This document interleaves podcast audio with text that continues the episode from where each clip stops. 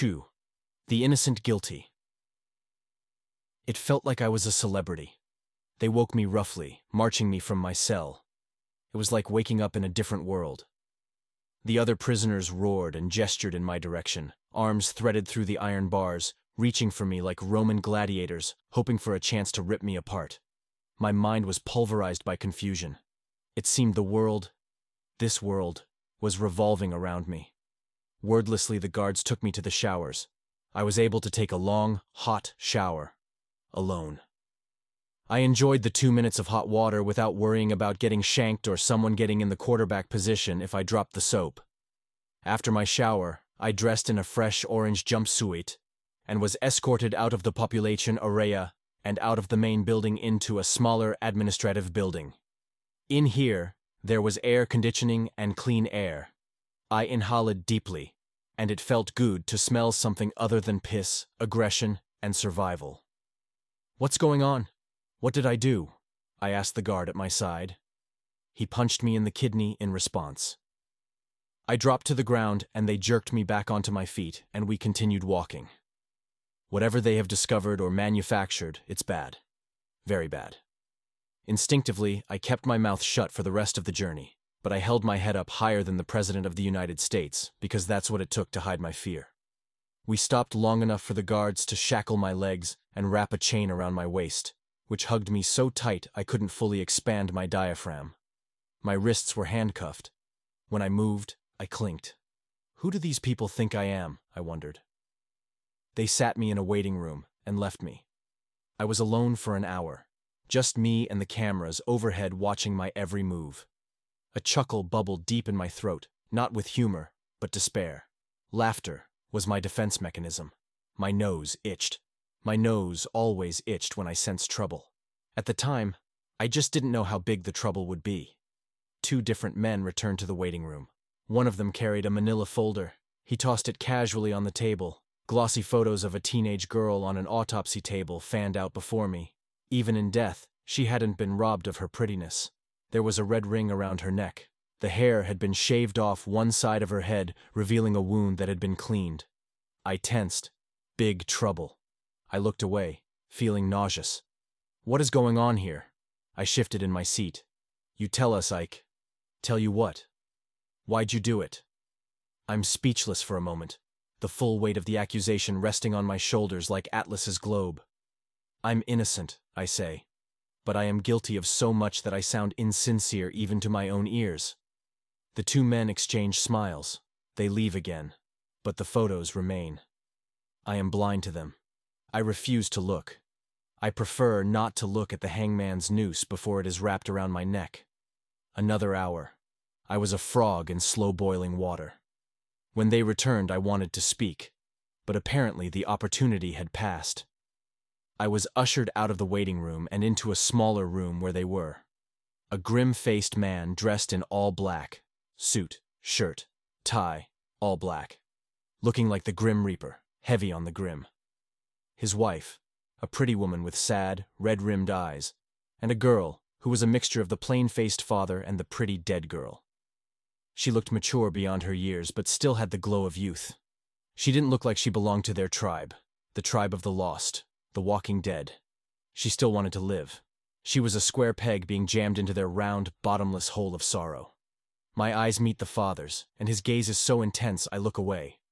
I look down seconds before he erupts. I think back to the images of the dead girl, spoiling on the autopsy table, and I can't blame him. I would want to rip apart the man who did that to my daughter. I understand, but I am not that man. The folder was gone. I hadn't noticed anyone pick it up. I swallow hard. The lady, the mother, I presume, although she looks years younger than her husband, and is out of his league aesthetically, is looking down at the floor through the black netting of her veil. Without warning, she runs out of the room, sending the door banging against the doorstop. The father apologizes to no one in particular and softly closes the door. The girl is looking at me with curiosity in her eyes. No hatred. No fear. I could have been a monkey in a cage at the zoo for the way she was looking. One of the plain-clothed men who had escorted me into the room turns, and I see he has the damned folder. I lean away as if the poor girl's fate is contagious. He opens the folder. I can feel the father's rage settling on me like a hot blanket. My mind is racing.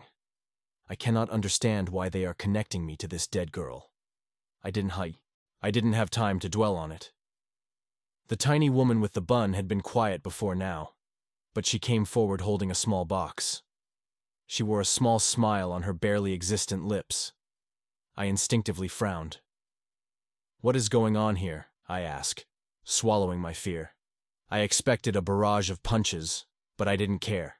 I wanted to know what situation I found myself in. You are being arrested for the murder of Sarah Graham, the woman said, setting the box on the table. I did not kill anyone, I say. I am a thief. I don't kill people. She looks at me and gives me a brief smile. This is insane, I say. And it is insane. I am a lover, a con artist, a thief, not a killer. I meet women online, romance them, and fleece them. That's it. I don't kill people. I love life way too much to take one.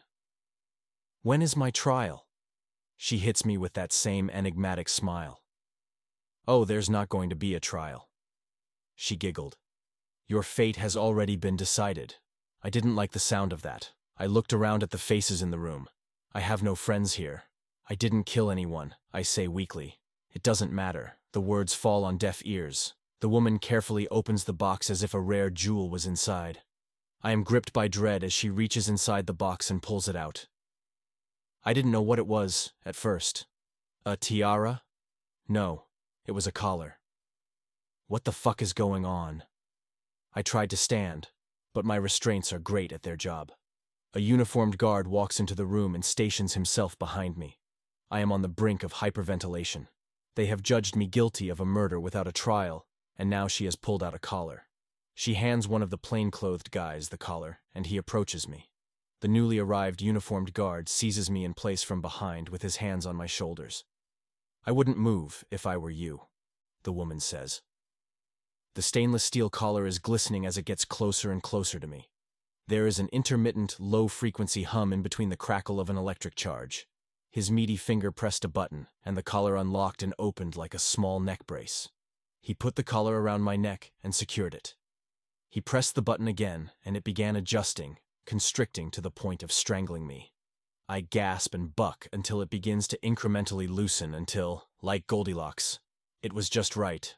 The collar fits snugly, resting between my collarbone and Adam's apple in height. It is the opposite of ornate, minimalist, just a gleaming ring of steel from the outside. On the inside, where it touches my skin, I can feel the pulsation of the electric current. A light seems to glow in the father's eyes, a faint smile twitching on his lips. We've downloaded the app to control the collar to your phone. The woman with the bun tells the father, coming around to stand next to him. If you want to relax him, you press this blue button here and release a cocktail of benzodiazepines into his system. If you want to reward him, you press the yellow button, and it will release serotonin. I don't think we will have a need for that, the father mutters.